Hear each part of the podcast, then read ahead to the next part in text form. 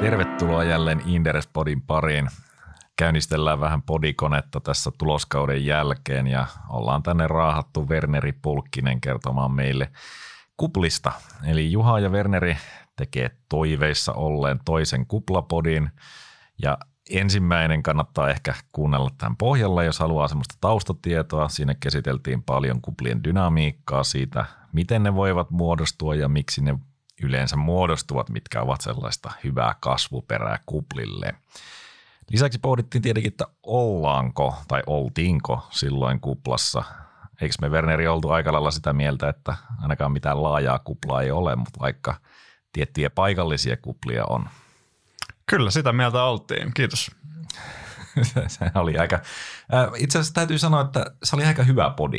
Mä oon tehnyt aika paljon näitä ja, ja sitten jälkeenpäin kuunnellut niitä välillä kauhun sekaisin tunteen, mutta tällä kertaa se oli oikeasti ihan, ihan miellyttävä oh. kokemus. Oh, ki- joo, kiitos. Tämä paha haisee itsekehu heti tähän alkuun, mutta se sallittakoon joskus. No, niin, sanotaan, että mä teen sitä aika harvoin. Että ehkä, mm. ehkä sallitaan se siinä mielessä. Sun kehut on kyllä kultaakin arvokkaampia, se on ihan totta.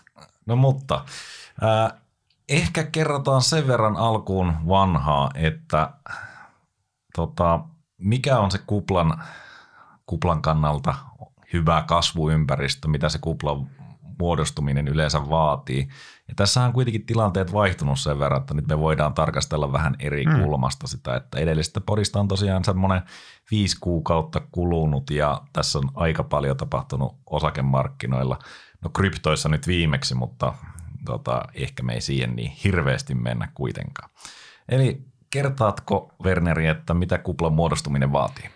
Mielelläni. Tosiaan meillä oli neljä kohtaa yksinkertaisesti viimeksi ja ensimmäinen oli, yleensä kuplat vaatii sen, että on matalat korot tai siis suhteellisen matalat korot suhteessa niin kuin aiempaan, kaikkihan on aina vähän suhteellista, ja mielellään myös runsaasti likviditeettiä, tai ihmiset on vaikka vaurastuneet äkillisesti, niin taskussa on kirjaimellisesti ylimääräistä, mitä voisi lätkiä osakkeisiin. Toinen kohta, monesti kupliin liittyy uudet teknologiat, joiden vaikutusta varsinkin lyhyellä aikavälillä yliarvioidaan rankasti. Viime podissa me mietittiin tämmöisiä, että voisiko esim. sähköautot, vety olla tämmöisiä. Ehkä krypto tai, tai monet SaaS-yhtiöt. Toki SaaS on taas kerran laskutusmalli, mutta monesti ehkä nähdään se softetainen mallit jotenkin uusina. Mm-hmm. Sitten kolmantena pörssin hyvä kehitys. Harvoin kupla syntyy, tai harvoin nähdään semmoinen tilanne, että niin kuin monen vuoden karhumarkkinan jälkeen yhtäkkiä kaikki muuttuu euforiseksi ja tehtäisiin hirveä piikki ylös, sitten taas takaisin alas, niin tota, ns. kuolleen kissan pompuksen noita kutsutaan, mutta se, että menisi ihan kuplaan, niin olisi hyvin outoa. Eli siinä on yleensä jopa vuosia takana vähän semmoista vaimempaa nousumarkkinaa, mikä houkuttaa sitten ihmisiä mukaan, koska aiemmin on mennyt hyvin. Ja neljäntenä kupliin usein myös liittynyt usko semmoiseen uuteen talouteen. Vanhat pelisäännöt on mennyt rikki yksinkertaisesti, minkä takia voidaan perustella vaikka paljon aiempaa korkeampaa tuloskasvua tai sitä, että arvostuksille ei ole mitään väliä. Tämmöisiä puheita yleistyy. Nämä oli ne neljä kohtaa. Joo, lähdetään käsittelemään näitä silleen yksi kerrallaan ja tosiaan aiemmin katsottiin näitä myös, mietittiin, että mitkä näistä tällä hetkellä toteutuu. Saatiin että suunnilleen kaikki. Ehkä mm. toi mm. uusi talous oli silloin vähän haastavaa, että silloin ei ollut kuitenkaan mitään ihmeellistä. Ja mä heitin no. vähän MMT-kulmaa silloin, että olisiko siinä kuitenkin, no sitä ei käytännössä tehdä vielä, mutta ajatusmallillisesti se kuitenkin olisi uutta mm. taloutta ja perustelisi sitten korkeampia arvostustasoja. Mutta matalat korot ja likviditeetti, kyllähän se edelleen tietenkin toteutuu, mm, vaikka korot on nousseet ja inflaation mörkö on nyt niin kuin huomattavan paljon ajankohtaisempi kuin silloin, niin edelleen se toteutuu. Nythän puhutaan kuitenkin jo rahapolitiikan kiristymisestä, tai ainakin Fed kertoo, että se voisi puhua rahapolitiikan kiristymisestä mahdollisesti tulevaisuudessa. Joo, ollaan teknisesti tarkkoja. Puhutaan siitä, että voiko aloittaa puheet rahapolitiikan kiristämisestä, mutta tota, edelleenhän nyt elvytetään siis paljon. Joo, siis edelleen likviditeettiä tulee mm. massiivisesti markkinoille, mm. mutta Yhdysvallat on tässä on se, mikä on periaatteessa, siellä on Jep. taloudessa ylikuumenemisen merkkejä ja, ja tota, Fedi on ollut toistaiseksi hyvin tiukka siinä, että se elvyttää vielä pidemmän aikaa ja korot mm. pysyy nollassa. Mutta nyt oli ensimmäistä kertaa silleen, että voitaisiin edes puhua siitä, että pitäisikö käynnistää keskustelua mahdollisesta kiristämisestä. Ja kyllä mä väitän, että siinä vaiheessa, kun Fed alkaa keskustelemaan niin kuin oikeasti, niin kyllä se aika nopeasti tulee todennäköisesti myös se kiristäminen. Tämähän on vähän tällaista ennakointia aina, mm. että se tarina pysyy, eikä tule yllätyksiä markkinoille, mitä Fedi yrittää kyllä minun käsityksen mukaan mm. ainakin välttää näinä päivinä. Joo, sen takia noi voi kuulostaa monelle kuulijalle tosi hassuilta noin Fedin vaikka sanamuodot, mutta kun ne sanat on niin tärkeä osa sitä viestintää ja rahapolitiikkaa, niin sen takia ne on aina kielikeskellä suuteen. Joo, ja niitä tulkitaan kyllä tuolla markkinoilla mm, hyvin, hyvin, hyvin tarkasti. Mutta tota, vuodenvaihteessa oltiin vielä äärilaidassa. Silloin mm. ei ollut mitään sellaista niinku huolta siitä, että tämä varsinaisesti ylikuumenisi, että Jep. puhuttiin paljon siitä, että elpyminen ja Fedihän puhuu varsinkin, että, että elpyminen on pitkä prosessi kuitenkin, vaikka markkinoilla oltiin frontattu aika paljon sitä. Miten nuo uudet teknologiat? Siellä tosiaan sähköautot, vety, SaaS, no edelleen se on liiketoimintamalli tai mm. laskutusmalli, mutta ehkä sillä tarkoitaan näitä hyvin, hyvin korkealle hinnoiteltuja EV-sales-yhtiöitä nyt sitten meidän, meidän tota, ä, terminologiassa. Sehän porukka, siitä, silloin me siinä viime podissa taidettiin vähän, aina me hirveän varovaisesti ja mekin muotoillaan aina sanamme, mutta kai me vähän sinne päin todettiin, että on aika semmoinen haipakka meininki ollut. Ja nythän se on hauska, moni sijoittajia hämää, kun jos katsoo vaikka Helsingin pörssin yleisindeksi, niin sehän ei ole mennyt mihinkään niin kuin kuukauteen käytännössä. Tai joku SP500 tai maapallon koko maapallon markkinoiden osakeindeksi, mutta itse asiassa noin sektorit, niin pinnan allahan meillä on ihan jäätävä karhumarkkina ollut noissa uusiutuva, uusiutuva energiayhtiöissä, vetyosakkeissa, sähköauto monissa osakkeissa on nähty, tai näissä uusissa lupauksissa niin kuin kaiken maailman lentävät autot, kopterit, e-hängit ynnä muut. Samoin ne kuumimmat SaaS-nimet, se NS, mitä mä kutsun EV Sales 40 klubiksi, niin ne on enää joku EV Sales 25. On Joo, edelleen siis... kuumia firmoja, mutta siis niin kuin suhteessa on tultu alas kertoimissa aika paljon. Joo, siis kyllähän tuolla on melkein jokainen firma Jenkki pääindekseissä mm. ottanut 20-30 pinnaa, jotkut jopa 50 pinnaa Jep. alas siitä huipusta, että onhan se niin kuin tosi raju mm. korjaus. Ja nythän sitten tuloskausihan oli äärimmäisen vahva kuitenkin mm. valtaosalle näistä, niin kyllähän Jep. nyt ollaan niitä kertoimia otettu ihan urakalla kiinni. Joo. Et siinä mielessä, jos me ajateltaisiin tota taas, niin kuin me vähän nostettiin, puhuttiin tosiaan siitä tällaisena mahdollisina kuplina tai ainakin ylikuumenemisena markkinoilla, niin siellä oli vety, no siellä on tultu alas nyt, en tiedä yhtään, onko nyt missä kohdassa se fair value niin sanotusti tulee, eikä siihen otettu viimeksikään mitään kantaa, mutta tota, joka tapauksessa siellä on nähty merkittävä korjaus mm. sähköautoissa tosiaan varsinkin näissä niin kuin Teslan vanhavedessä tulleissa keisseissä. Vanhavesi on hyvä sana, joo. Eihän Tesla itse ole tullut niin paljon, tai on, on sekin jonkin verran tullut alas, mutta ei niinku kokeneille Tesla-holdaillehan tuommoinen ei ole mitään vielä. Joo, ei siellä on nähty paljon, paljon rumempia karhumarkkinoita ja aina on kuitenkin noustu. No sitten on tosiaan toi kryptomarkkina, no sitä me ei oikeastaan kauheasti käsitelty viimeksikään, mm. eikä varmaan niittenkään muuta kuin, että kyllä se edelleen sitä riskiottohalukkuudesta mun mielestä jotain mm. kertoo, ja siellähän niin kuin tuossa pari päivää sitten nähtiin ihan massiivinen korjausliike, jossa sitten palo aika monet positiot, että Joo. se peräti miljoona, jossa, Joo, jotka vähän vajaa ka- miljoona positio on niin pakko likvidoitu, kun ne on ollut niin vivutettuja.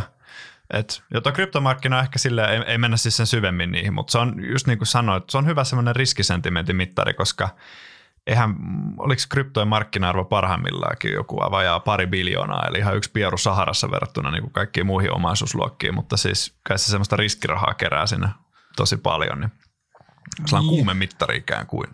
Niin ja kyllähän se tosiaan, jos siellä nyt oikeasti vedetään jollain 100, 100 x tota, vivulla, niin kyllä se sitten voi vaikuttaakin jo pikkusen. Mutta joo, toi niin kuin rajuimmat liikkeet me nähtiin käsittääkseni juuri sen takia, että mm. siellä sitten likvidoitiin näitä Jep. vivutettuja positioita ja siellä sitten jotkut palas alkuruutua aika vahvasti. Että. Tässä on nähty semmoisia niin yksittäisten lohkojen ja taskujen ja sektorien niin räjähdyksiä suorastaan. Et aiemminhan keväällä oli se Archegos tota, perhetoimisto räjähti eeppisesti. Olikohan sillä joku 50 miljardin positiot, mistä oli oma pääoma, oli joitain hassuja miljardeja, niin se räjähti aika komeasti ja tietysti ne osakkeet, mitä ne omisti, niin tuli tonttiin vauhdilla ja, ja sitten tota, sit alkoi uusiutuvissa toi alamäki ja vetyosakkeissa ja nyt krypto on ollut ehkä semmoinen viimeisin tasku, missä on nähty hirveä pyllähdys, että mm. niin kuin levii. Joo, ja kyllähän me nimenomaan tota, se, se oikeastaan nämä EV sales caseit mm. aika paljon on keskittynyt siihen niin kuin nämä Woodstock, Woodstocks niin sanotusti, eli Arkin Cathy Wood, mm. Woods, joka siellä on tota, ollut niin kuin, sanotaanko tällainen äh, teknoyhtiöiden johtotähti mm. ja, ja tota, se, sehän meni ihan loistavasti se rahasto pitkään, tai ETF, mikä mm. siellä on, ja siinä oli järkyttävä momentu toiseen suuntaan, ja nyt me ollaan sitten nähty sitä momentumia toiseen suuntaan, että, Joo. että aika hurjia liikkeitä sinänsä. Ja Arkistakin on lähtenyt huipuista, muistaakseni kolmasossa siitä ETFstä on pyyhkiytynyt pois, että Joo, ja se on, mielenki- ja se on mielenkiintoinen, että sieltä on myyty niitä niin kuin, tai myytiin tuossa korjauksessa, kun tietenkin kun raha lähtee pois, mm. niin sun pitää jotain likvidoida, niin sieltähän myytiin niin kuin Applea ja tällaista, missä sitä likviditeettiä tietenkin riittää, mm-hmm. mutta sitten siellä on niitä pienempiä positioita, jotka olisi aika jäätävää varmaan katsoa, jos sieltä lähtisi vaikka 5 prosentin steikkiä myymään markkinaan, niin tota, se ei välttämättä olisi kaunista. Mutta nythän tämä on rauhoittunut mm. viime päivinä kuitenkin ja, ja tuntuu, että noi teknotkin, niin siellähän on nyt mm. tällaiset kokeneemmat teknosijoittajatkin on vähän niin kuin palanneet markkinalle, jotka oli siis vähän jarruttelemassa mm. silloin vuoden vaihteessa. Joo, tuommoisia argumentteja mä itsekin lukenut paljon. Et toki siellä on edelleen aika, onhan ne aika rehevästi hinnoiteltuja. Mutta sitten toisaalta niin monet kasvunimet, mitkä kasvaa sen 30 pinnaa vuodessa, niin jos ne on niinku puolittunut, niin kyllähän ne kertoimet on sulannut aika kivasti sieltä kuitenkin. Ja sitten tämähän on, no tästä on puhuttu paljon, eihän näitä makrotasojuttuja kukaan oikeasti voi niin kuin naulia täysin, että mikä asia ajaa mitäkin, mutta että monethan miettii, että tuo inflaatio on sinne ohimenevä pelko ja enemmän tässä on ollut vain hyvä tekosyy kotiuttaa voittoja, mikä on taas sitten ruokkinut lisää laskua niin kuin kor- muutenkin valmiiksi korkealle lentävissä teknoissa ja näin päin pois, että nyt on kieltämättä ollut vähän semmoista tasaantumisen merkkiä sillä suunnalla, niin kuin sanoit. Markkina on korjannut niin kuin itse itseään, jos näin voisi sanoa. Niin, ja jos jatketaan tätä teemaa vielä vähän, niin kyllähän tota, heti kun tuli koronarokotteesta mm. hyviä uutisia, niin ruvettiin puhumaan rotaatioista, mekin sitä mm. huudettiin. Mutta onhan tämä ollut todella, todella voimakas. Tosiaan niin kuin, siinä mielessä taas, tai taas, mm. tällä kertaa oltiin oikeassa, että et isossa kuvassa ei ollut kuplaa tai ei ainakaan niin kuin, toistaiseksi mm. ole mitään evidenssiä, että olisi ollut. Mutta sitten tuolla niin kuin noissa kuumissa oli vähän kuplivaa mm. meininkiä. Ja sitten tosiaan tämä rotaatio on tullut todella voimalla, mm. että et siis paljon suuremmalla voimalla, mitä nyt olisin itse kuvitellut. Et jos ajatellaan tätä viime kuukausia, mm. niin onhan tämä ollut tosiaan, momentum on ruokkinut itse itseään ja aika, aika voimalla ja nyt sitten – vaikeahan silloin sanoa, että onko ne nyt halpoja nämä mm. teknostarat, mutta esimerkiksi noin suurimmat siellä, niin eihän ne niin kuin vaikuta pahalta ne arvostukset enää, että jos oletetaan, että se tuloskasvu kuitenkin pysyisi viime vuosien tasolla, mm. niin, niin eihän se ei ole niin, kuin niin sanotusti Fang Mint tai Joo. minkä kirjainistelmä siihen haluaa, niin ei ne kauhean pahoja ole kyllä. Mutta joo, Pörssin hyvä kehitys ei tietenkään mm. ole vielä kadonnut, jos palataan tähän meidän mm. listaan. Eli vaikka nyt vähän tämmöistä tasaisempaa kehitystä on ollut viimeisen Joo. kuukauden, niin eihän tässä nyt tietenkään voida mistään yleisestä karhumarkkinasta puhua, että se on ollut sitä rotaatiota Joo. käytännössä. Joo, ei, onkohan keskeiset indeksit on niin kuin parin prosentin päässä siitä huip, korona, huom koronan jälkeisestä huipusta, että – edelleen, jos katsoo monia maapalloindeksejä, niin monethan treidaa reilusti alle finanssikriisiä edeltäneet huippuja edelleen tai alle IT-kupla edeltäneet huippuja. Että, mutta jos katsoo niin pitkälle. Mutta jos puhutaan koronan jälkeisestä ajasta, niin ollaan mm. melkein käytännössä huippussa, paitsi ihan just tuommoisissa niin kuin vaikka supernopeat kasvajat, niin kuin indeksit nyt karkennettu semmoisista, niin ne ei ole, mutta muut on. Joo, ja tämä on aina hauska, kun me puhutaan hirveän paljon Yhdysvalloista. Sehän mm. tätä finanssimaailmaa valitettavasti pyörittää ja dominoi. Mutta sitten tosiaan, jos ottaa laajemman kuvan, niin mm. eihän tämä nyt semmoista voittokulkua ole ollut pörsseissä viimeinen kymmenen vuotta, vaikka kaikki puhuu siitä, että mm. miten, miten voimakas nousumarkkina meillä on ollut takana. Joo, se on hyvin osa markkinasta, mutta todellakin vaan osa, ei läheskään kaikki. No joo, mutta kyllä mä sanoisin kuitenkin, että silloin jos vuodenvaihteessa tai tässä hmm. sanotaan huiputhan tuli vasta myöhemmin, että ei nyt lähdetä niin kuin keulimaan sillä, että oltaisiin niin kuin saatu ne kiinni mukaan meidän kuplabodilla, ei se ollut pointtikaan. No, höpö, höpö. mutta mutta tota, Joo. joka tapauksessa niin kyllä sellainen euforia, mm. mikä, mitä on ollut nähtävissä, niin mun mielestä se on kuitenkin poistunut. Et kyllähän tuolla optimistinen tunnelma minusta on edelleen. Et ehkä nekin, jotka ottaa tappiota tällä hetkellä, niin tuntuu, että se on enemmän sellainen... Niin kuin, Hauskaa.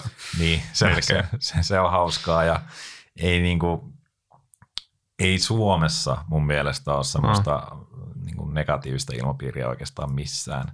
Et mm. Meillä on ne tietyt permapearit, jotka Ei mainita ketään nimeltä. ei niin, mutta, mutta yleisesti niin kyllähän edelleen positiivinen mm. tunnelma, mutta semmoinen Joo. ylimääräinen euforia, tiedätkö, että kun jossain vaiheessa tuntuu, että joka päivä mun Twitter-feedissä on vaan, että et, et tässä mun year to date tuotto tai sitten sillä on hurjia lukemia tai sitten joku salkku ylitti miljoonan tai jonkun mm. muun rajapyykin, niin, niin niitähän nyt ei ole viime aikoina näkynyt. Joo, toi on hauska. Toi, toi on tavallaan niin anekdoottisia havaintoja. Ei mitään tieteellistä, mutta harva asia sijoittamisessa on ihan sama, on huomannut itsekin. Että se oli hyvä, jos alkuvuodesta puhuu vaikka, että, että salkku on noussut 20 prosenttia, niin kommentit oli aina, totta kai huumorimielessä, eihän meillä sijoitusfoorumilla niin toisille ilkuta, mutta jengi oli aina sillä, että ei vitsi kun väsynyttä, että, että niin kuin, niin kuin kaikki alle, alle sadan pinnan YTD-tuotot joskus helmikuussa oli vaan tosi noloja ja väsyneitä. Niin tommonen puhe on nyt loppunut ihan kokonaan, koska ne kaikki sankarit on niin kuin käytännössä tulleet sieltä tyyli tonttia ja ehkä miinuslukemiakin nähdään jo aika monien salkuissa, jossa on ollut vaikka tosi vetyihin keskittynyt salkku. Hmm.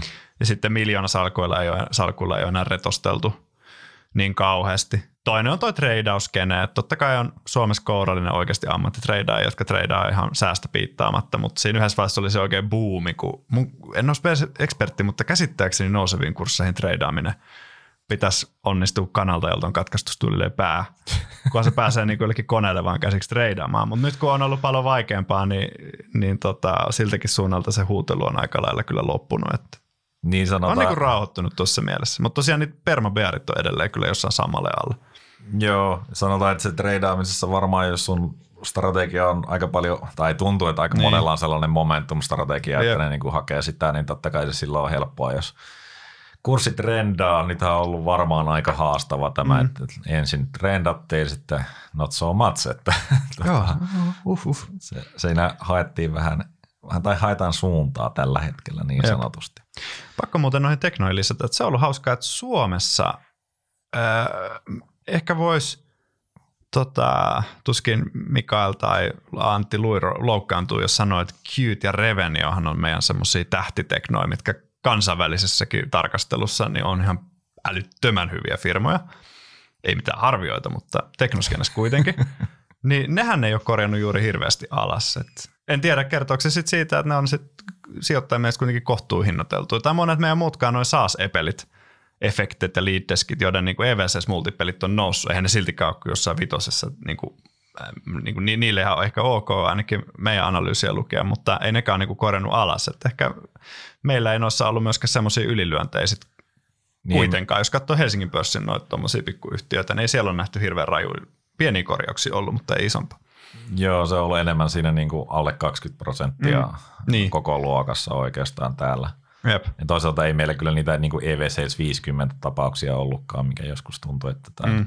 Mm. EV6 20 alkoi olla halpa tuolla kansainvälisessä kentässä. Että Joo, siitäkin oli puhetta silloin alkuvuodesta. Että Alelaarissa, jos on EVSS 20. Mutta joo, noin on tosi hämääviä, koska sitä kuitenkin tottuu silleen Mm. helposti. Että esimerkiksi nyt oikeasti miettii niin, että olisiko nyt paikka ostaa jotain Mm. näitä niin kuin kuumia nimiä, niin sitten sä katsot sitä arvostusta ja mietit, että et, et eihän tämä niinku millään mittarilla ole Mm. halpa kuitenkaan. Okei, no nykyään tietenkin EV-tamit ja muut vastaavat, missä, missä sä voit sitten katsoa sitä, mitä haluat, mutta siis semmoisilla perinteisillä mittareillahan mm. ne on edelleen todella kalliita, ne on, vaikka ne on 50 pinnaa Mm. jotkut tullut tonttiin.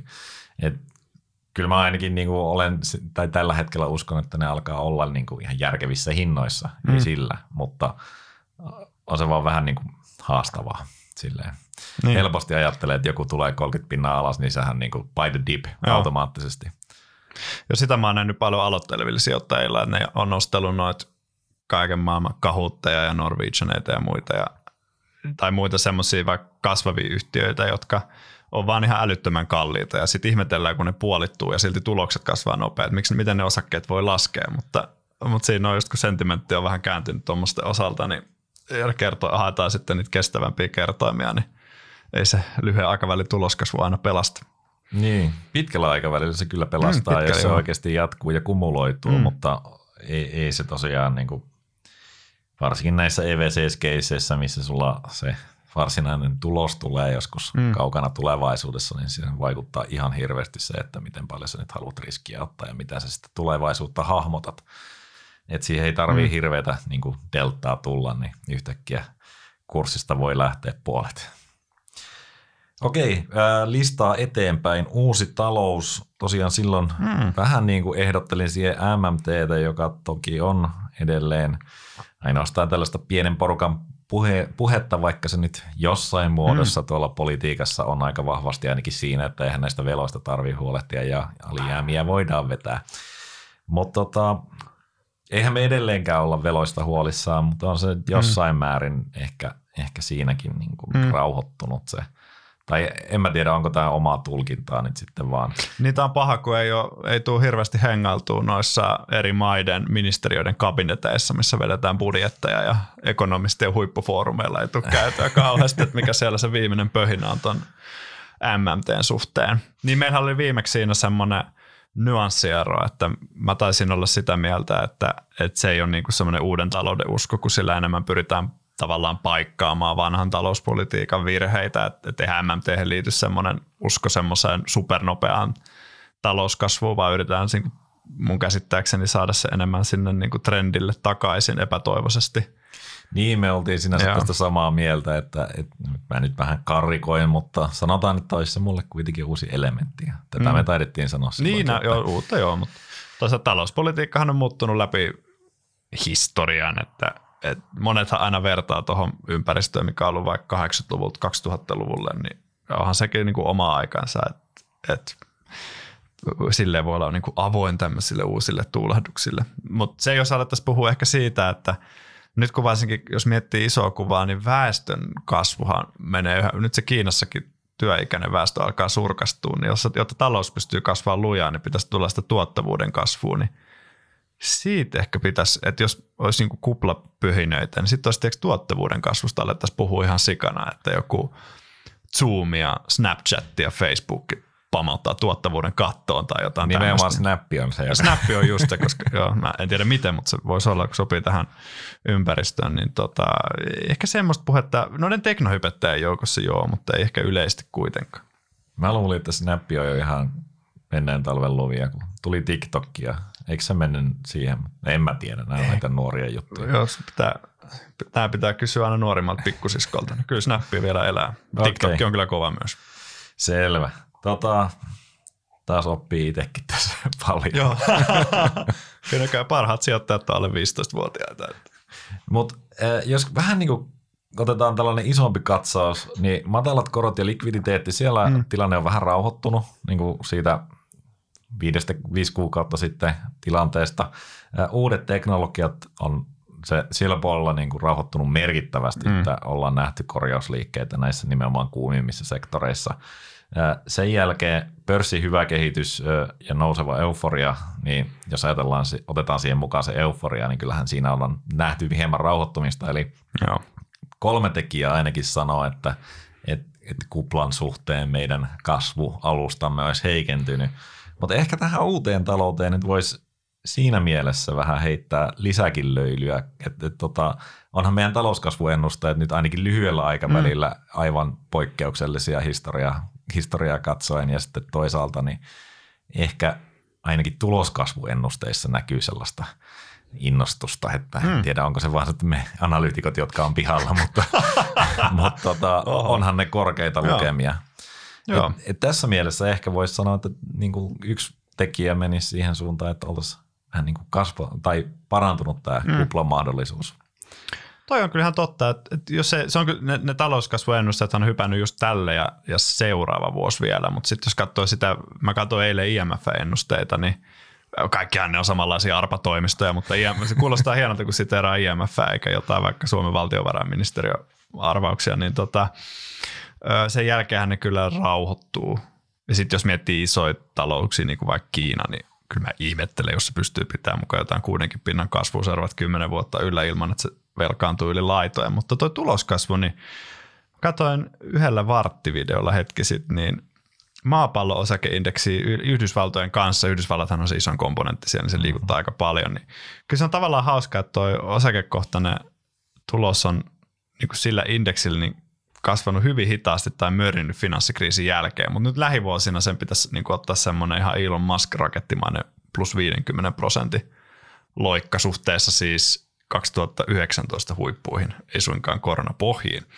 Ja ilman Yhdysvaltojakin, niin käytännössä tulosten pitäisi globaalisti pamahtaa ihan ATH-tasolle lähivuosina, että niissä on kieltämättä niin. optimismia ladattu, mutta tähän astihan tuloksia, tai tulosodotukset on ylitetty, mutta tietysti jatkuuko se monta vuotta putkeen, niin ken tietää. Niin, siis jos me nyt ajatellaan semmoisia rehellisiä ylityksiä, niin mm. nyt Q1 oli oikeasti niin kuin kaikkialla rehellinen ylitys. Mm. Että sehän niin kuin, monesti me nähdään siellä isossa maailmassa, eli Yhdysvalloissa sellainen... epärehellisiä ylityksiä? siinä mielessä epärehellisiä ylityksiä, että niitä ennusteita tarkistetaan vähän niin kuin alas mm. siinä ensin. En, ennen ja sitten ylitetään se 5 prosenttia tai Joo. reilut 5 prosenttia ja sitten ollaan silleen, että another beat. Mutta tota, ei, se, sehän ei varsinaisesti muuta sitä isoa kuvaa minnekään. Mm. Jos katsoo niitä vuositason graafeja, niin nehän vetää kuitenkin pääosin alaspäin. Mutta nythän niinku ennen kuin ykköstä ennusteet nousi koko ajan ja sitten ylitettiin mm. vielä reilusti. Niin toi Q1 oli ihan älyttömän hyvä tuloskausi. Siis sekä Suomessa, mutta erityisesti Yhdysvalloissa ja Euroopassa, kun kaikki sektorit omalla tavallaan lähti siihen mukaan, että, että toi oli täysin poikkeuksellinen. Mm. Ja jos mä siinä tuloskausi ennakossa, niin mehän tehtiin silloin video, niin mä olin vähän silleen, että mitähän nämä analytikot ajattelee. Mm. Ja rivien välistä ainakin kerroin, niin, niin tota, äh, kyllä tällä mm. kertaa mm. täysin väärässä Kinnunen ja analytikot Joo. oikeassa. Ja, ja tota, loihan se uskoa mm. siihen, että tässä olisi niin kuin, Joo mikä mua kuitenkin hämää vähän tässä, niin okei, nyt tullaan poikkeustasoilta ja Q2 mm. luvut on vielä suurempia. Nyt Q1 SP500 sen tuloskasvu oli noin 50 pinnaa reilut. Niin sehän on ihan, ihan, ihan hurja lukema. No se tulee olemaan ilmeisesti yli 60 pinnaa nyt mm. sitten Q2, mutta sehän oli sitten se koronakuoppa. Jep, sen jälkeen joo, tosi lähdetään, lähdetään tota, vähän haastavampia lukuja niin sanotusti mm. kohti, mutta äh, mikä mua hämää tässä yleensäkin niin kuin meidänkin pörssissä on se, että tuntuu, että kaikki yhtiöt on nyt vähän niin kuin löytänyt sen jonkunlaisen uuden, uuden drivin ja no. uuden liiketoimintamallin. Ja ne on vähän niin kuin uusia, niin kuin uusia superstaroja vähän kaikki. Että tota, tähän mua hämää. Että eihän nyt kaikki voi olla voittajia kuitenkaan. Joo, se on, itse mä oon miettinyt ihan samaa, että niin kuin jokainen yhtiö Outokumpuu myötä on niin kuin melkein kuin harvia – jos ei ihan kuitenkin. Niin, että tuohon ympäristö ilmeisesti on ollut myös siinä mielessä helppo tosiaan, että kulut on alhaalla monella, mutta sitten on kysyntä vetänyt kuitenkin aika hyvin, niin kulutus ei ole romahtanut jo näin päin pois, niin se näkyy sitten noissa. Mutta mielenkiintoista kyllä jatkuuko se tämmöisenä, että onko, onko kaikki pörssiyhtiöt yön yli muuttuneet niin kuin niin, tai ehkä, ei, tämä, tämä on ehkä mun mielestä sellainen vähän hitaampi evoluutio, niin. mutta mutta vähän tuntuu, että siellä vähän niin kopioidaan niitä voittavia reseptejä ja sitten muokataan mm. sitä omakin liiketoimintamallia. Ja sitten eihän se niin kuin, e-, en mä oikein usko, että se, että tulee vaikka joku saa siirtymä kaikille, niin miten se voi niin kuin niin. tehdä siitä yhtiöstä tai sen tuotteesta varsinaisesti niin. kauhean paljon houkuttelevampia. Mutta, mutta saa nähdä.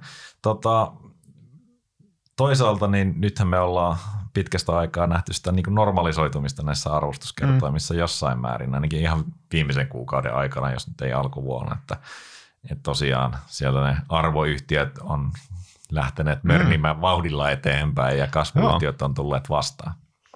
Joo, kasvusijoittaminen alkaa olla ihan last season juttuja. että tota, arvo on pärjännyt viimeiset puoli vuotta ihan erinomaisesti. Ja kun sä oot vaihtanut? Tyyliä. Niin. No, musta tuntuu, että pitkässä juoksussa se kuitenkin, että sä omistat 20 pinnaa tulosta kasvattavaa yhtiötä hamaan tap, no, olettaen, ei tietysti mikään kasva loputtomasti niin pitkään, mutta ainahan tulee uusia tilalle, niin ehkä niissä kuitenkin pitkässä juoksussa pärjää paremmin, mutta portfolioni on tulollisesti hajautettu riittävästi. Loistavaa. Tota, No mutta jos vedetään vähän yhteen tätä toistaiseksi, niin kokonaisuudessa ollaan varmaan samaa mieltä siitä, mm. että tämä on niinku tervehtynyt tämä markkinatilanne kuitenkin tässä edellisestä keskustelustakin, vaikka siinä vähän mm. käytiin villeemmissäkin tunnelmissa sen jälkeen. Joo, ja mun mielestä viimeksi, vaikka me sanottiin, että ei ole koko vartalokuplaa, mutta paikallisesti kyllä on aika kuuma, kuumat löylyt, niin, niin olihan mun mielestä se, jotenkin se fiilis tai riski siitä, tai mun mielestä ainekset siihen, että, että voisi mennä semmoiseen koko vartalokuplaan, oli jotenkin paljon kourin tuntuvammat. Mm. Nyt tuntuu tosiaan, että niin kuin on, on viilentynyt tunnelma, että onhan tuolla edelleen just semmoista merkkiä, että jengi ei äh, toi tota, tai näkee semmoista käyttäytymistä, että jengi ei vaikka säikähdä vielä 50 pinnan kurssilaskusta ja ostaa vaan lisää. Et ehkä ei semmoista tervettä pelkoakaan vielä näy, mutta nöyryyttä on alkanut tulla sijoittajille ja se on tervet merkki. Et ei enää itse, yhdessä vaiheessa itse alkoi olla vähän kauhuissaan tuosta meiningistä, niin ei enää ei pelota itseäni sillä tavalla kuin aiemmin. Joo ja vähän, vähän sama mulla, että sanotaan, että mua niinku oikeasti vähän niin kuin väkisinkin pidin mm. kiinni niistä jostain osakkeista sen takia, että mä näin sen ihan aidon mm. mahdollisuuden siitä, että me vedetään tästä niin kuin kunnon kuplaan, siis mm. siis sellaisen koko markkinaan Joo. kaikkialle ulottuvaan. mm. Mutta nyt se, se vaikuttaa tosiaan vähän kaukaisemmalta mm. nyt ja samalla kun eihän toi osakemarkkina missään tapauksessa halpa ole, mutta kyllä mä väittäisin, että sieltä nyt löytyy niin kuin kohtuuhintaisia ei nyt ehkä supertähtiä, mutta tällaisia niin kuin potentiaalisia keissejä niin kuin aika paljonkin. Kyllä. On, et, se on kuitenkin terveen, markkina, terveen mm. markkinan merkki. Joo. Ehkä sellainen yksi epämääräinen ajatus, mikä nyt tässä ollut, on se, että kyllähän tuntuu edelleen siltä, että kaikki on niin kuin osakemarkkinoilla mukana. Et, et se on vähän aina sellainen huolestuttava merkki kuitenkin, vaikka ei nyt muita kuplamerkkejä mahdollisesti mm. niin paljon olekaan, niin – niin onhan toi yleinen suosio todella suurta tällä hetkellä, sekä osakkeille että sijoittamiselle yleensä. Mm. Pitäisikö meidän olla tästä huolissaan? Toi on mielenkiintoinen nosto. Sehän ehkä pitää olla toisaalta niin on, on myös luonnollista, että tämä ympäristö, missä tosiaan pankkitililtä, mikä on ehkä tavalliselle ihmiselle varsinkin se verrokki, kaikkeen, niin tota, kun ei sieltä saa mitään tuottoa, niin ylläri pylläri jossain vaiheessa ne osakkeet alkaa kiinnostaa ja niihin aletaan heittää enemmän varallisuutta. Nythän tämä on näkynyt Suomessakin, että pitkästä aikaa osakesijoittajien määrä kasvaa tosi vauhdilla ja myös nyt mentiin yli 900 000 tota, osakesäästäjää yli ihan heittämällä ja eiköhän kohta miljoonakin mene rikki ja se näkyy mediassa ihan eri tavalla ja, ja niin kuin sosiaalisessa mediassa ja kaikkialla ihmiset puhuu paljon enemmän sijoittamisesta ja näin. Yksi mielenkiintoinen mittari tähän, tämä vuorostaan Yhdysvalloista muualta maailmasta ei saa niin hyvin tota dataa. Mä nostin sen eräällä varttijaksolla, että onko tämä jopa paras indikaattori tulevien tuottojen tota, ennustajana tai tämmöisenä, niin toi varallisuuden suhteellinen allokaatio osakkeisiin, mikä on Yhdysvalloissa hyvin korkealla tasolla, se hätyttelee melkein 50 prosenttia. Mä selitin siinä videolla sen mittarin logiikan paljon tarkemmin, mutta siinä siis pyritään katsomaan paljon ihmisillä on velka tai velkasijoituksia tai rahaa ja sitten kuinka paljon osakkeita ja katsomaan kuinka iso prosentti sit siitä varallisuudesta löytyy osakkeista. Ja IT-kuplassa se taisi huidella lähemmäs 60 prosenttia, mutta nyt ollaan niinku tosiaan hätytellään niinku. Vielä se suht kaukana siitä, mutta ollaan kuitenkin aika huipputasolla. Ja tähän asti se mittari on pystynyt suht hyvin ennustaa tulevan kymmenen vuoden tuottoja, niin, niin se indikoisi sitä, että tuotot tulee jäämään hyvin laihoiksi mm. koska on siinä joku maksimi paljon sinne voi allokoida. Tosin heti perään täytyy muistuttaa mittarin keskeinen heikkous. Yksi on se on hyvin yksinkertainen mittari ja se ei ota fundamentteja huomioon, mikä tekee sitten tosi kauniin, koska sä et kuin pari datapistettä, mitä toi Yhdysvaltain keskuspankki antaa aina kvartaaleittain, niin, niin se on tavallaan, siitä ei tarvitse kiistellä niin paljon, kun fundamenteista voi aina riidellä niin valtavasti.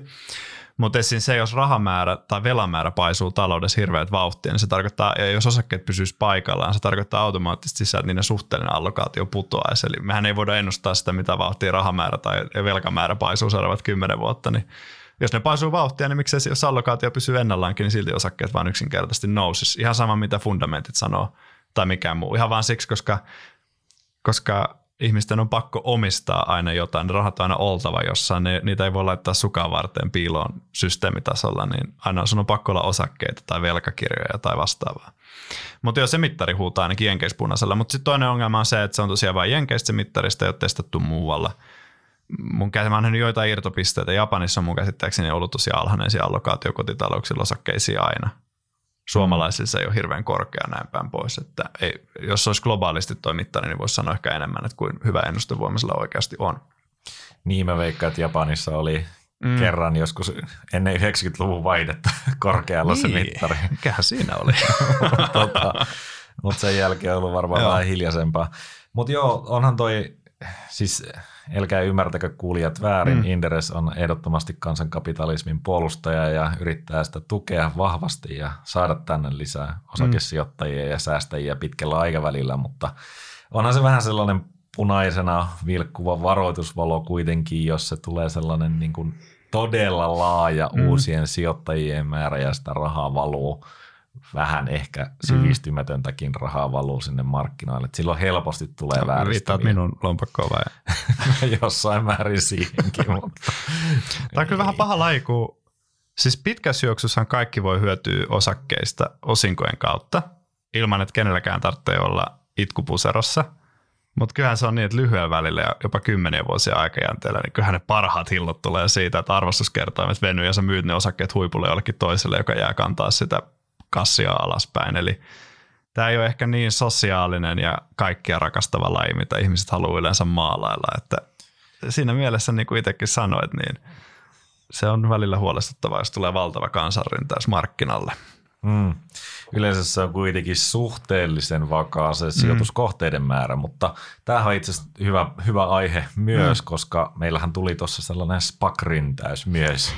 Sehän taisi kuitenkin räjähtää kans silmille Joo. tässä. on kääritty köntsää sijoittajille oikein lapiokaupalla tuli sieltä. Joo, se on itse asiassa tästä monet kokeneimmat kaverit puhunut paljon, että on tavallaan huonoa, että meillä on vähän, vähän niin kuin tämmöinen tilanne, likviditeetti lisääntyy edelleen kyllä tosi paljon systeemitasolla – mutta se alkaa kiristyä jossain vaiheessa, kun Fed nyt kai se jossain vaiheessa lopettaa sen elvytyksen.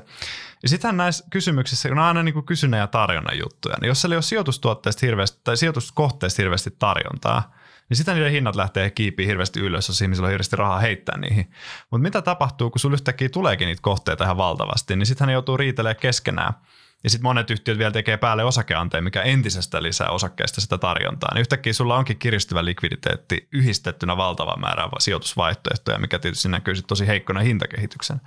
Ei siinä, etteikö jotkut pakit voisi olla hyvän tahtoisia, mutta kyllä tota skeneä mun käsittääkseni on monet kommentoineet, että on se aika härskiä peli, jos katsoo niitä palkkiorakenteita ja insentiivejä niille, jotka niitä pakkeja tuo. Että, ja nythän se regulaatio onneksi on alkanut kiristymään silläkin suunnalla, tai ainakin puheita siitä on. Joo, mä uskon, että tulevaisuudessa se tulee olemaan se screening aika paljon mm. tiukempi, ettei ihan mihin sattuu spakkiin lähdetä laittamaan rahaa.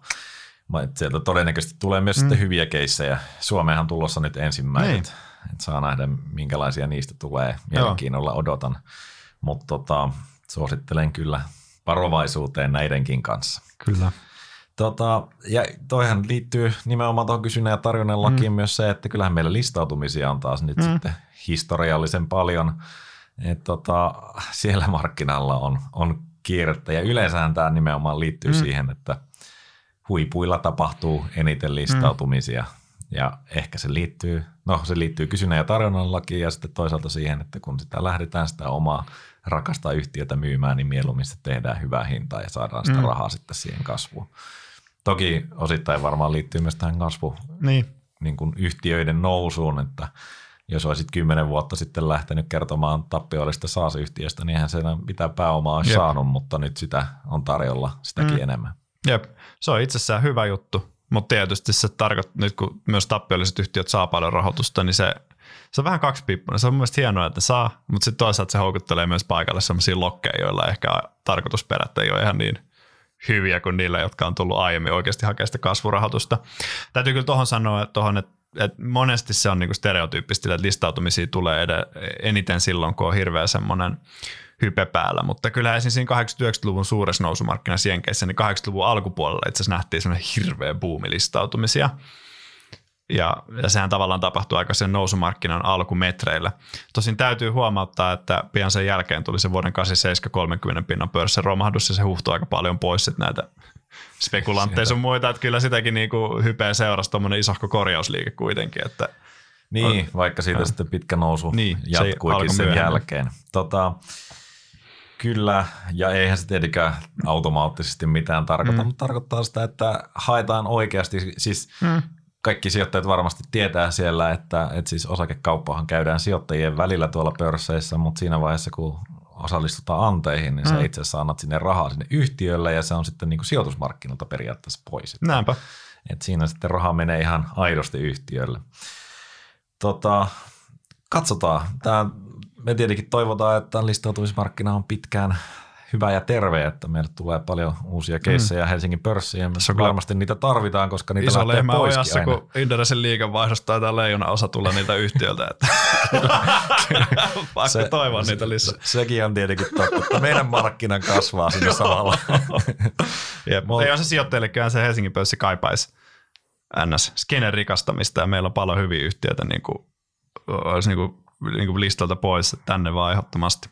Joo, ja samalla kuitenkin, täältähän tulee yritysostoja, niitäkin mm. nähty, nähty taas viime vuosina paljon, Jep. että, että se on tietenkin sääli, jos tästä tulisi aidosti sellainen sivumarkkina, jossa nyt sitten olisi vaan joitakin väsyneitä yhtiöitä, mm. mutta onneksi sitä kehitystä nyt ei ole viimeisen kymmenen vuoteen tarvinnut mm. hirveästi huolehtia, että, että jossain vaiheessa sekin näytti aika heikolta. Kyllä. Okei, tota, ehkä pitäisi nyt miettiä sitten sitä samaa, mikä meillä oli viimeksi mm. suuri keskustelu käydään nyt läpi joka tapauksessa, vaikka ehkä nyt ollaan jo vihjattu siihen suuntaan, että, no. että tilanne on rauhoittunut, niin ollaanko me Werneri nyt kuplassa? Ei olla kuplassa. Tulee vakuuttavalla rinta-äänellä. Rinta-äänellä. Tosin näissä on aina se mutta. Kupliahan on tunnetusti tosi vaikea havainnoida sillä hetkellä, kun me ollaan niiden sisällä – vähän niin kuin muumeissa se jakso, missä ne tekee niitä se taikurihatus, niitä ihme pilviä ja leijailee siellä, niin nehän menee ihan mukkelis makkelis sen pilven sisällä. No joo, pieni sivuraide. niin tota... Kyllä niin viimeisen päälle asiallista sijoittamiskeskustelua. Muumit sinne. No niin, se kuuluu asiaan. Joo, tämä on, tää on sitä kansanomaisia. No joo, ö, niin, niin sitä on vaikea havainnoida tällä hetkellä. Esim, kuvitellaan, että käviskin niin, että se inflaatio lörpähtäisi kunnolla käyntiin ja, ja rahapolitiikan kiristys tosi nopea korot nousis, mm. sitten sijoittajat säikähtäisi, osakkeet menis pois muodista, kysyntä ja tarjota menee ihan väärään suuntaan ja sitten kaikki tykkääkin sijoittaa korkoihin sen jälkeen tai johonkin muuhun.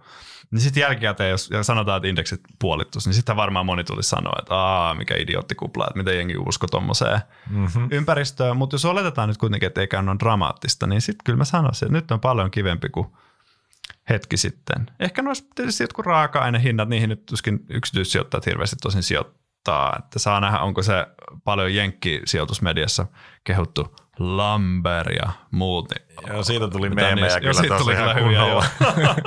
Sehän meni ihan pysty suoraan siellä. niin kuin. Jep.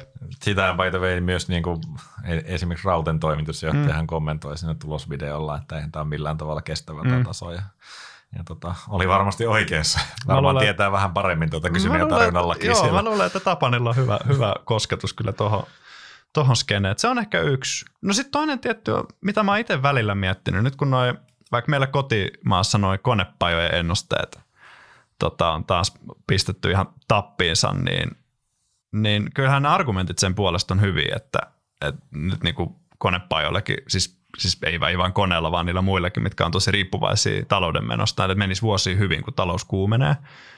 Mutta sitten jos se talous ei olekaan ihan niin kuumaa, niin onko ne sitten ihan kestäviä? Et se on ehkä ihan hyvä kysyä nyt, kun ne kurssit on kuitenkin noussut aika reippaasti. Mm. Et se on ehkä se, en, en mä sano en missään nimessä, että ne olisi niinku ylikuumentunut tai kuplassa, mutta ehkä sillä, että en mä tiedä, että hotsittaako itse, itseäni ostella semmoisia tässä vaiheessa. Tämä on tietysti vain oma mielipiteen ja mutuilua. Niin, ehkä tässä vaiheessa voidaan tosiaan sanoa kuulijoille, että tämä on kaikki ihan täysin Joo. vastuutonta spekulointia, että viralliset osakemarkkinanäkemykset näkee sitten meidän suositusjakaumasta, Joo. joka tällä hetkellä on muuten suhteellisen positiivinen, mm. jos, jos katsoo historiaa ja se on historiassa toiminut, mutta se ei ole tietenkään tae tulevasta. Jep. Mutta ehkä tuohon konepajan, niin kyllä mulla on vähän se sama, sama fiilis, mikä sulla, mutta toisaalta tämähän mm. menee niin kuin teollisuudessa aina näin, että, että se näyttää siinä vaiheessa, kun lähdetään noususykliin, jos se noususykli on kestävä, niin aluksi mm. se on kalliin näköinen se mm. osake. Ja sitten kun se tulee läpi sieltä tilaukset ja tulos, ja niin yhtäkkiä huomataan, että tämä olikin itse asiassa halpa.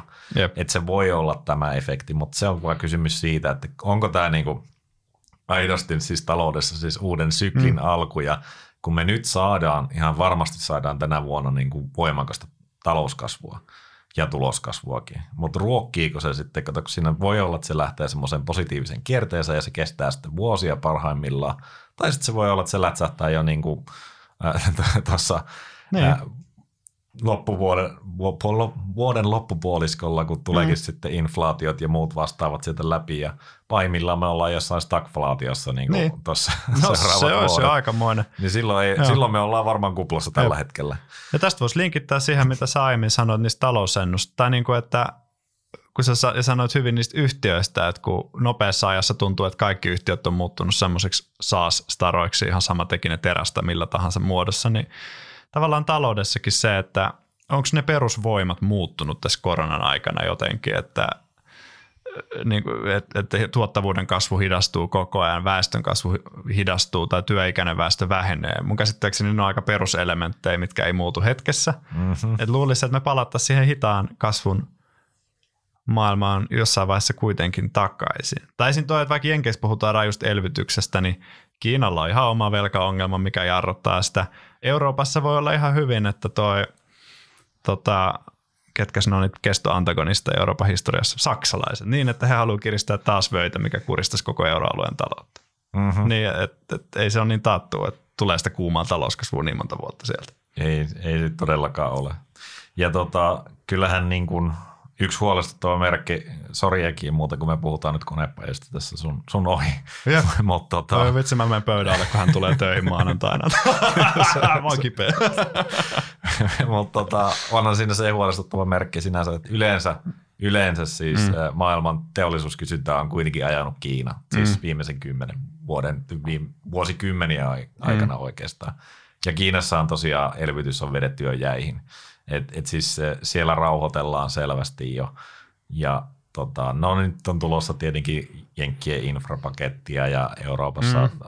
puuhastellaan paketteja. No, puuhastellaan, joo. No.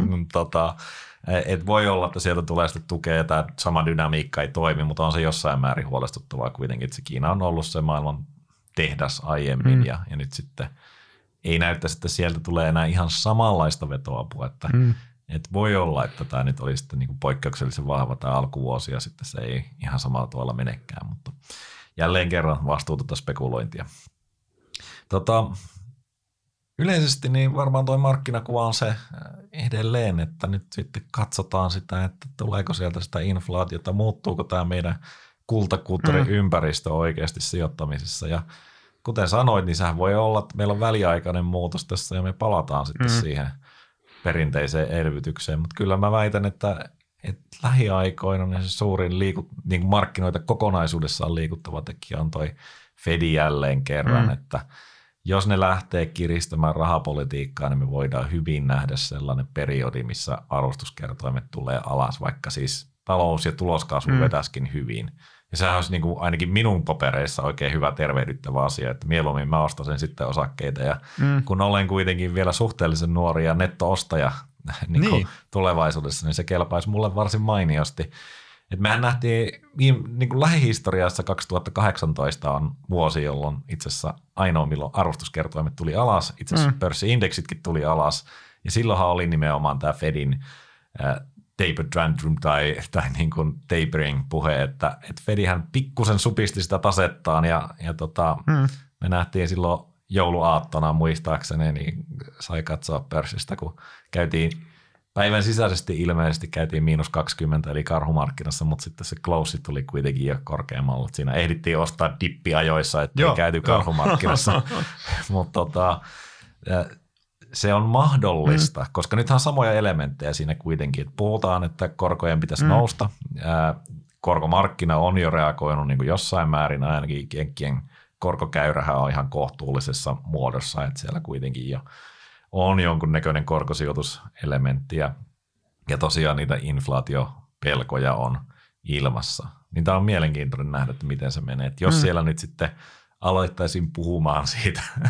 Niin. Aloitettaisiin se keskustelu siitä Mm. mahdollista rahatalouden ra- rahapolitiikan kiristämisestä, niin kyllä se varmaan pörsseihin heijastus ja sitä on varmaan jossain määrin nyt hinnoiteltukin toki, Mm. mutta, mutta katsotaan. Joo, ja siis tosiaan, no tämä on, siis, on tosi yksinkertainen toteamus, että pörssithän on noussut tosi paljon ilman ihan överisoja korjausliikkeitä, ja korjausliikkeet on ihan normaali osa pörssin arkea. Nythän on paljon semmoisia hauskoja, ehkä vähän naivistisia, mutta silti hauskoja käppyröitä, missä verrataan tätä nyt maaliskuusta alkanutta nousua vuoden 2009 maaliskuussa alkaneeseen nousumarkkinaan. Nehän on meillä melkein kuin käsi kädessä. Tämä on ollut ehkä vähän rajumpi kuin se, mutta tällä aika samanlainen. Itse isot mm. nousumarkkinat on alkanut tosi rajuilla nousuilla, ja sen jälkeen niissä lähes kaikissa on mun käsittääkseni tullut sitten semmoinen usean vuosi, vuoden semmoinen Sulattelujakso. niin sulattelujakso, että voidaan nähdä parinkymmenen pinnan korjausliikkeitä, että vähän paperikäsiä päästään ravistelemaan pois niin sanotusti, niin säikäyttelemään vähän. Puh. Hyvä, Et että mä yhtään ihme, en ihmettelisi siis semmoista kehitystä. Sitten mä mietin, että kun jengi on tottunut nyt siihen, että 200 pinnan vuosituotto on se normi, niin et varmaan se, että jos pörssi nousisi kolme prosenttia vuodessa, niin se olisi aivan fiasko. Monella varmaan menisi pelihousut rikki siitäkin. Että. Niin, siis toi on, toi on tietenkin, en, en ole itse valitettavasti tottunut 200 prosenttiin, mutta Spoilattu. kelpais, kelpais mullekin. mutta tota, joo, kyllähän se, onhan se selvää, että mm. joka tapauksessa niin loivempaa nousua tässä tullaan. Että kyllä me ollaan ne korjausliikkeet jo nähty ja niistä mm. periaatteessa vedetty jo etukenotkin ihan hyvin, että Jep. et, tota, ei tämä nyt tule pelkkää pysty suoraan olemaan niin kuin jatkossa, eikä ole ollutkaan. Et sen mm. takia tämä nyt on nimenomaan mun mielestä tervehdyttävä tämä liike, mm. että ne, jotka on rajuiten nousseet viime vuosina osittain koronan tukemana, niin siellä on kuitenkin nähty niitä korjauksia. Jep. Ja, ja tota, nyt ollaan laajemmalla rintamalla ja yleensähän se on niin kuin pörssin kestävyyden tai nousun kestävyyden kannalta terve merkki, mm. että se ei ole pelkästään jonkun yksittäisen sektorin varassa. Näinpä. Muistaakseni ainakin Jenkeissä näin just nämä näet teknisiä käppyröitä enemmän. Melkein kaikki osakkeet tässä olla edelleen yli 200 päivän keskiarvonsa, mikä No tietysti tässä ympäristössä helppo ollakin, kun vuosi sitten oli vähän eri meininki, mutta kuvaa tavallaan sitä hyvistä laaja-alaisuutta kyllä, että ihan hilpeä meininki on, vaikka tuolla lohkoissa ja taskuissa onkin ollut vähän heikkoutta, niin kuin aluksi puhuttiinkin. Niin, kokonaisuudessaan markkina on kuitenkin, kuitenkin tota, sanotaan, että se on tasapainottunut Mm. ja, ja se on tota, tietenkin ihan tervettä, koska ei se loppujen lopuksi voi, niinku, ei ne yksittäiset voi vaan jatkaa sellaista parabolista nousua ja niitähän nyt on katkettu ja, mm. ja se on tota, hyvä merkki. Mites Werneri, ollaanko me käsitelty nyt kaikki, mitä me tähän podiin suunniteltiin? Joo, kyllä suunnilleen piti vielä huutaa sellainen loppuhuuto, että tämä on viimeinen hetki, viimeinen tilaisuus astua tähän avaruusrakettiin, mutta ehkä se jätetään sitten sinne. Ei, se oli mun huono huumori. Joo, ei tota, avaruusraketit on, on, on ainakin Joo. niin kulmakertoimilta Joo. on, on, nyt ää, rauhoittunut. Rakettiemojit on vähän jäänyt sinne vuoden alkuun, että niitä ei ole enää näkynyt kauheasti. Joo, itse asiassa tosiaan nyt ei ole vissiin Redditin palstoilla kauheasti enää Nokiaa heiluteltu. Ei, Et se, se, se vaatisi niinku ainakin uusia sekkejä mm. varmaan, että me palattaisiin siihen ympäristöön, eikä varmaan ihan siihenkään. Välttämättä mm. kuitenkaan. Mä luulen, että siitä jäi aika huonot kokemukset aika monelle. jep. Tota, Mutta me ollaan tyytyväisiä osakesijoittajia tällä hetkellä. Mm. Tuntuu, että me ollaan kestävämmällä pohjalla ja, ja ihan niin tylsältä kuin se kuulostaakin, niin mä ottaisin mielellään sellaisen vuoden, missä me otettaisiin kiinni niitä arvostuskertoimia ehkä laajemminkin mm. ja sitten tuloskasvua tulisi ja ensi vuoteen lähdettäessä niin meillä olisikin semmoiset niin kuin neutraalit kertoimet pitkästä aikaa, koska nythän arvostuskertoimet on kuitenkin niin kuin historialliseen nähden ainakin venytettyjä. Ää, toki osittain ehkä syystä, koska tuloskasvunopeus on tällä hetkellä tosi voimakasta, mm. mutta, mutta miten pitkään se on, niin se on sitten se kysymys. Niin, lähivuosina, mutta siitä eteenpäin kun katsoo, niin onko kuitenkaan sitten loppu pitkässä juoksussa tulokset kasvaa harvinaisen tylsän hitaasti kuitenkin. Se on aina hyvä muistaa, että ei ne taloutta nopeammin pysty kasvamaan loputtomasti. Joo, ja sen rakenteellinen kasvu meidän mm. taloudessa on varsin, va- varsinaista mörsiin. No se on jo maltillista, jos ei muuta. No mitäs Werneri, jos kerta ei ole nyt kuplaa, niin onko sulla kaikki rahat kiinni osakkeissa? No kyllä ne rahat, mitä osakemarkkinalle, mitä haluan siellä pitää ja mitä ajatellut laittaa, niin kyllä se osakepaino taitaa olla joku 98-99 prosenttia, eli vipua en, en käytä ainakaan tässä tilanteessa, eli käytännössä ollaan niin kuin all in. Paitsi vielä se vipu löytyy sitten tarvittaessa, jos me ollaan niin. ihan väärässä siinä kuplassa. Niin, jos ollaan, Kyllä se siellä on aina varmuuden varalle, mutta tota, nyt ei huvita kuitenkaan sitä käyttää. Mutta ehdottomasti kyydissä istutaan. Tämä on tätä holdaja-elämää. Holders Club. Istutaan ja. Kuulostaa hyvältä. Joo, ei, tota, kyllä mullakin korkea osakepaino on ihan semmoinen perinteinen itselle. Mä tykkään, että mulla on kuitenkin käteisvaroja jonkin verran. Mm. Mä oon varmaan siinä mielessä konservatiivisempi, että periaatteessa se sata ei ole ihan se luonnollinen, vaikka se varmasti näillä koroilla, niin nuorelle miehelle onkin mm. ihan niin kuin perusteltu ratkaisu.